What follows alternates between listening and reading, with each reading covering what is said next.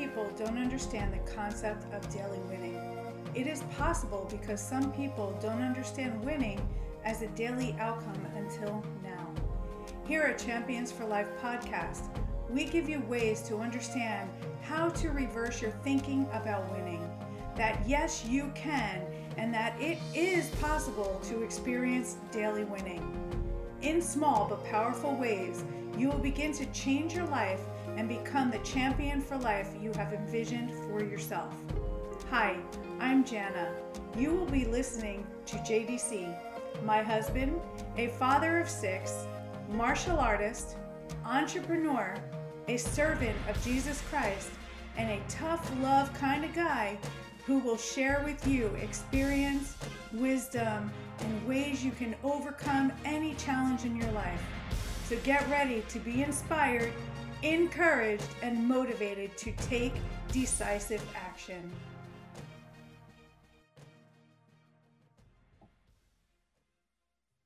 All right, good morning, good afternoon, wherever you may be in the world. This is JDC from Champions for Life podcast.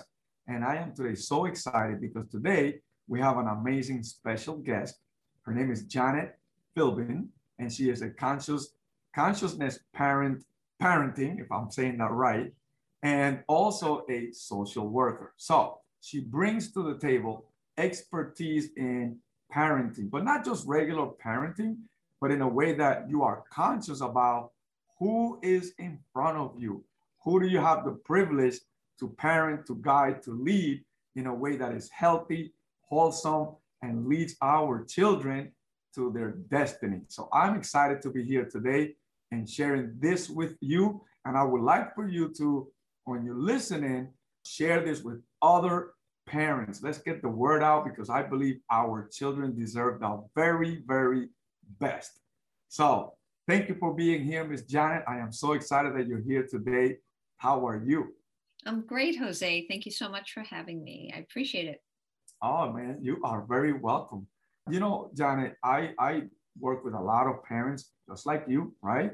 But in two different ways, right? I teach the martial arts and I help them parent a martial arts child, if you will, which may have a lot of similarities.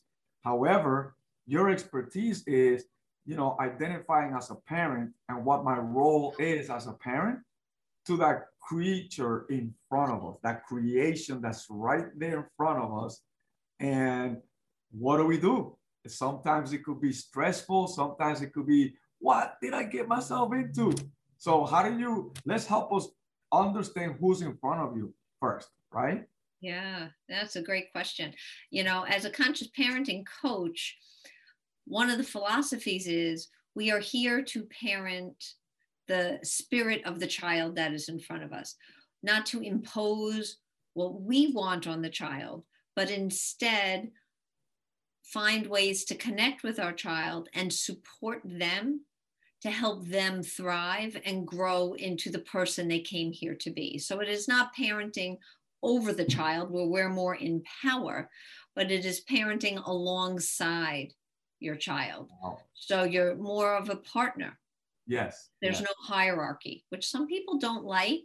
But actually, when you can get alongside of your child, not in a way that there are no rules or no boundaries, but that in a way that we can connect with them eye to eye, you're actually going to find that you get quote unquote uh, i don't like really using that word but i can't find another one at the moment more out of your child right more right. for I, them I and more that. with them yeah. Yes. Yes. Yeah. So, so you know that's a very good point because you know a lot of parents they want the best for their kids, right? I'm gonna say every parent, okay? Yeah. Because we're gonna speak to those parents, right? right? So every parent wants the best for their for their child, and what we perceive to be the best, we want to then impose on them, mm-hmm. right? Mm-hmm. And what you're saying is to refrain from that. What do you say to these parents that say, well, I want my kid to be a doctor. And I'm just going to lead them that way. And they got to do good in school and they got to do good this because I need them to be a doctor so they don't suffer like I did and blah, blah, blah. What do you got to say to this type of parenting?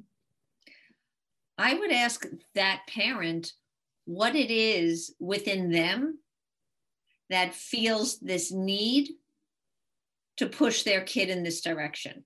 Where Wow, did okay. that need come from within them? Because that was born in them Mm, with some place of lack, not enoughness from their own childhood pain. wow. And they're projecting it onto their child that if their child does this, becomes a doctor in this example you're given, then the parent will feel better. ah, yeah. Actually, has no regard for if that's going to make their child feel good or not.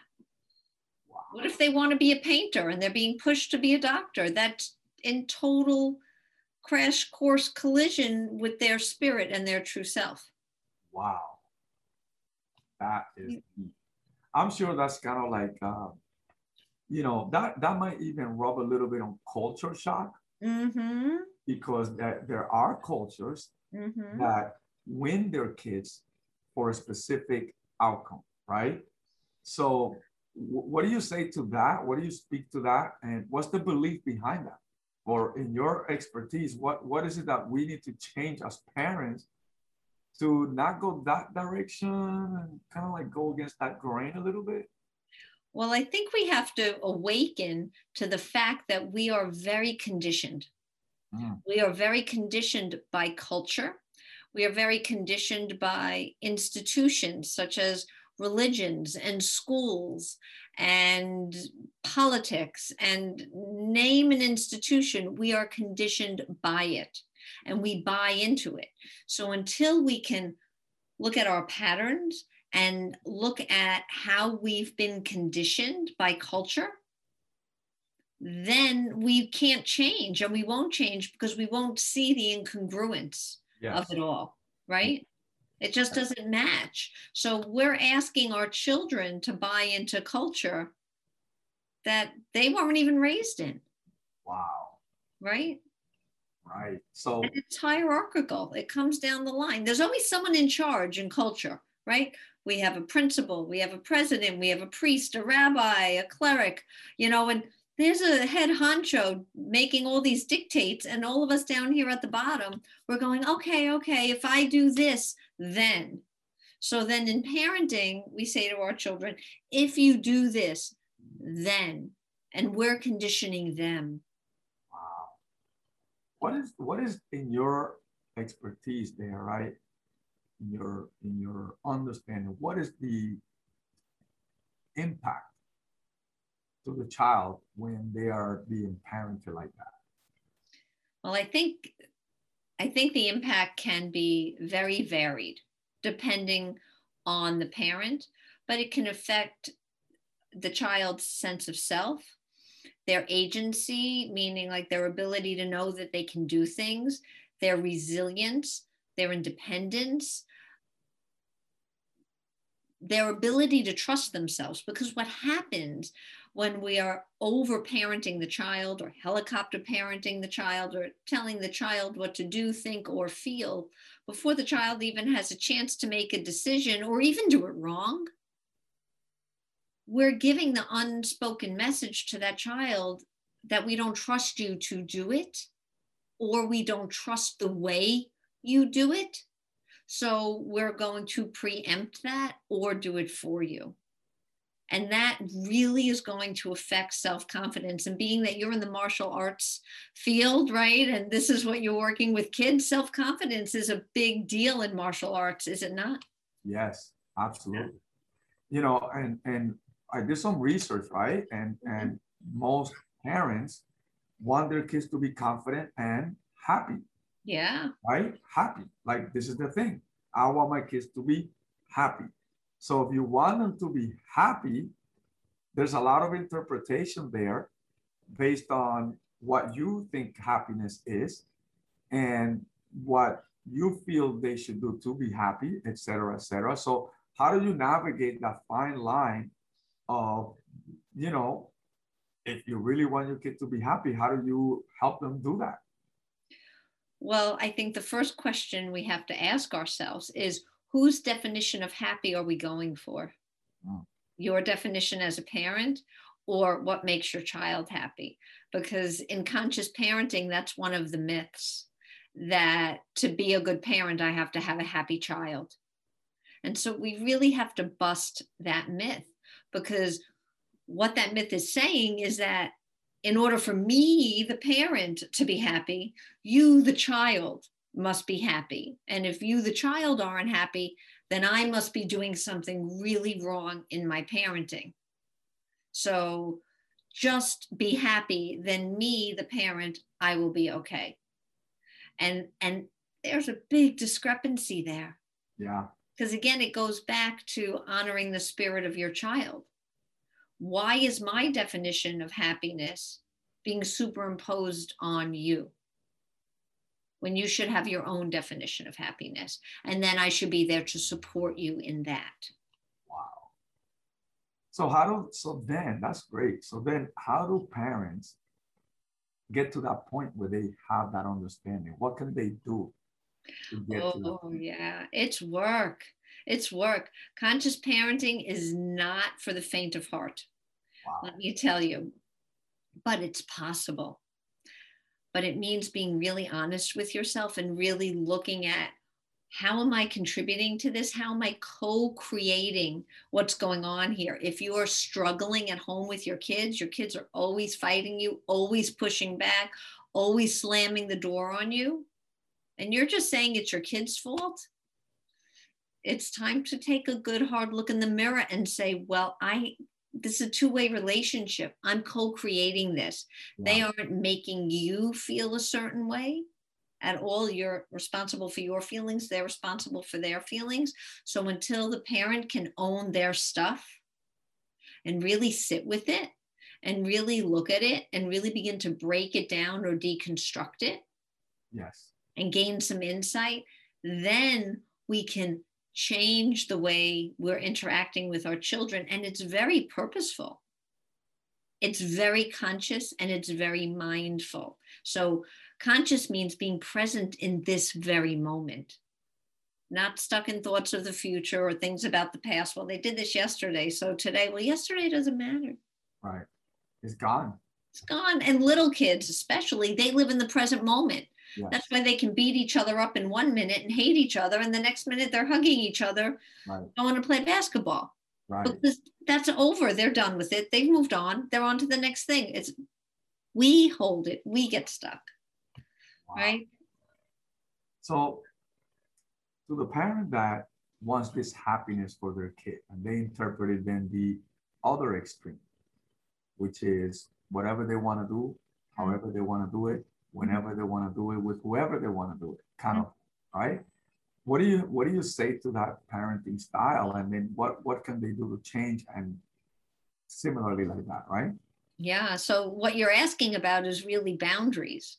Mm-hmm. So when someone's parenting like that, they really have a lack of boundaries, and that's for a ton of different reasons. I don't really know because I don't know this particular family's story, but either they grew up with really strict strict boundaries as a child and they made a decision i'm not putting any boundaries on my child or they're very afraid there's a lot of fear in parenting afraid that if i put boundaries on my child they won't like me they won't love me i'll be bad i want to be their friend and in order to be their friend i have to let them do what they want. So we have to look at why aren't you holding boundaries for your child? What are you afraid of? How does that upset you? What do you think about? If I did put bedtime at nine o'clock, are you afraid they're going to get mad at you? And what would happen if they got mad at you? And do you not know how to handle their anger? Or if someone gets upset with you, what happens inside of you?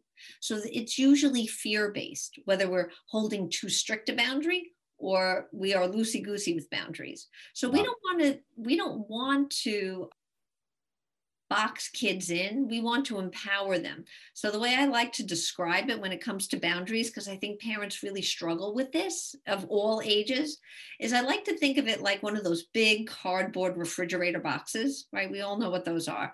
What happens when we give a child, Jose, one of those big cardboard boxes to play in? What do they like to do? Oh, and get in it. Yeah, they get in it. If you give them markers or paints, oh, they, crayons, they, they, draw. They they do it all. Their right. imagination just runs. right? It is the fort of the wildest imaginations, and that cardboard box will live and get played with until they have killed it and it no longer stands up. So that's what I like to think about boundaries. Boundaries is one of those big cardboard boxes. And we tell our children, here's that box. Hmm. Now, let's pick cleaning your bedroom. Okay. So your bedroom has to be cleaned before nine o'clock tonight. That's the edge of the cardboard box, nine o'clock tonight. We leave them alone. You know, maybe if they're little, we give them a couple of reminders, but if they're older, we leave them alone.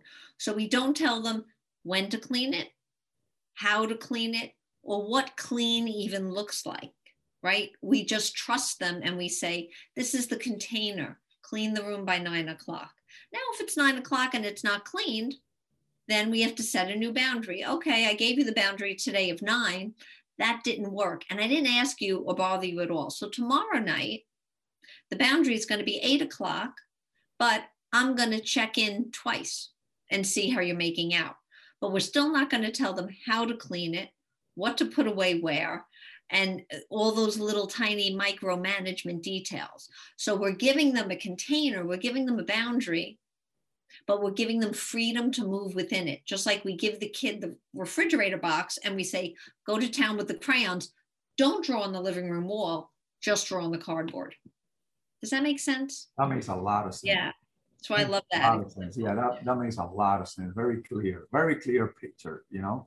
So, but that, but it does bring another question where, you know, I've heard parents say, it doesn't matter what I tell them, they just don't do it right right and, mm-hmm. and and i'm tired of telling them and you know i've said it hundreds of times and they still don't change and blah blah blah right mm-hmm. so what do you got to say to that parenting style where you know you, you do the same example 9 mm-hmm. o'clock and eight o'clock i'll check two times mm-hmm. and let's just say they don't do it again they don't do it again we make the box smaller and smaller Until?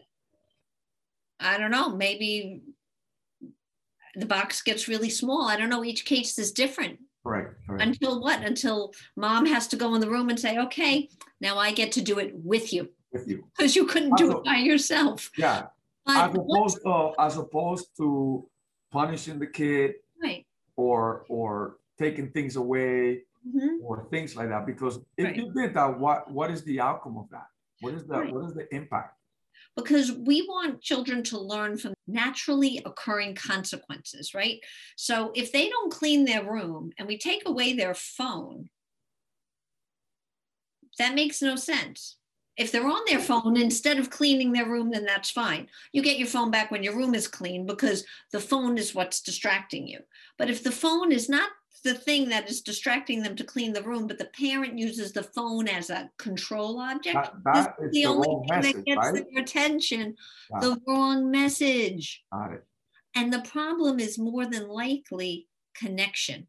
When we mm-hmm. see children's behaviors, no matter what it is, not cleaning the room, not doing a chore, not doing homework, having a temper tantrum in whatever age and stage it might be at, behavior is a way of communication for children. It's like an iceberg. So all we see sticking out of the water is the tip. And so the behavior is the tip of that iceberg. But as a conscious parent, we have to remember look under the iceberg. What's going on beneath this behavior? What is the unmet need? That's what the parent always needs to ask themselves. What is the unmet need? Are they tired? Are they hungry? Are they scared? Did they have a hard day at school? Maybe they had a fight with their friend. Maybe they don't know how to do their homework and they're afraid to ask. Maybe they just need to sit on the couch and cuddle. Who knows what it is? But children are seeking connection, they're connection seekers. And adults, a lot of times, aren't really making that time. I've been guilty of it myself at times the screen, these little phones here are our biggest problem for adults. How can we expect our children not to want to be on screens if we always have ours in our hand? Ah. Right. So, first, before we blame the kid and say the kid has to change, again, I point back to the parent and say, what does the parent need to know about themselves? What actions are you doing that are actually impacting your kid? clean up your own inner landscape. And I guarantee you, unless we're dealing with a red flag issue, a child that really has a, you know, serious diagnosis or, you know, something that we're doing different kind of intervention on. But, you know, our average family with average kids and average kids' problems, when you clean up your inner landscape and take care of you, you will start seeing changes with your children. It yeah. will improve. Yes. Yeah, so it all, it all points back to the parenting being the leader, actually, right? Yeah. The lead home. by example. Mm-hmm. Yeah, lead by example. Correct. Correct. Yeah. So let's take a, a little break here in between sure. and share where can parents find you, right? Oh, definitely. And connect with you. Thank you. Yeah, they can just go to my website, Janet Philbin, P-H-I-L-B-I-N dot com. And everything they want to find out about me is there from my book to my social media links and everything else. That is wonderful. So you heard it right there. Go check her out, go learn, go explore, go grow so that your children can grow, right? This is powerful. So Miss Janet, let's talk a little bit about your passion to do mm. this? How did it start and why? Why did you choose this career path? It's such a good question. Thanks for asking. Honestly, because of my own kids. Oh. I have three children. They're age 16, 21, and 23 now. And when my 11 year old, my youngest was 11, I should say, because she's 16 now. Um, at 11, she was she was a challenging child. My middle guy, I Eigevalt, he was really a challenging child. The temper tantrums like you've never seen in your life, maybe. But as my youngest was growing up, I was she was struggling with similar issues to my middle guy, except not as intense or as extreme. And someone casually introduced me to this book called The Awakened Family by Dr. Shefali Tsabary. And she told me she had been applying some of the concepts with her eight or nine year old around screen time, and she couldn't believe the improvement. So I got on Amazon right there. We were in the middle of a professional meeting. I got on Amazon right there, ordered the book. It's a big book, like 300 pages, and I read it in about two and a half weeks, like it was fiction. And I immediately, as I was reading the book, started applying the principles in the book to myself said nothing to my 11 year old. First to you. First to me. And within two weeks, she was like, What are you doing, mom? Why is everything so different now? Like she felt it. It took about two weeks and she actually confronted me on it. Like, what's going on? Things have changed, right? And slowly things did start to change. So her behaviors started changing because I started interacting with her differently. Now, you think I would have known better. I've been a social worker since 1991, right? You think I would know better, but when you're the parent, all of my triggers, all my childhood triggers were coming up. And plus, I had a lot of triggers from my middle guy, who was a very tant- tantrumy child, very. Can I say that enough? So um, I've been down the road of parenting a difficult child. I have been. And nothing changed until I changed myself in my parenting. And that was the biggest shift. And that was like the final click in the cogwheel that put all the pieces together for me for everything I had learned up until that point six six years ago. Yeah, about that and from six years forward now, wow. where things are very different. And it doesn't matter how old your children are, because at that time, my oldest was, you know, like 14. So 15. So things changed even with her too. So when we approach our children with a philosophy of I need to connect before I correct, mm. that will make all the difference in the world. Right there just right there. And we meet our children where they're at and we let go of expectations and just listen. Yeah. Listen and listen and don't talk. Yeah. Like really don't talk. You listen until they're done talking and then you still maybe count to four or five in your head. Make sure they're done talking and then you can respond. not to fix, but just to acknowledge what they said to you. Wow, thank you for sharing that to me. It sounds like you had a hard day. Wow, is there anything else you want to tell me about that? I hear how frustrating that was for you. They're not looking to be fixed. We want to fix them because that makes us feel better. They're just looking to be heard. It validates our parenting skills. Mm-hmm. Good that we did something great, right? Yeah, yeah. Wow, that's amazing. I, I love that. There's so much here, you know, So much.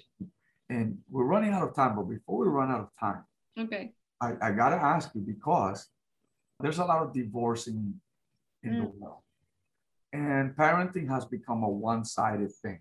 Mm-hmm. Very few parents have two zip codes that come together in agreement, right? Yeah. Mostly they're separate.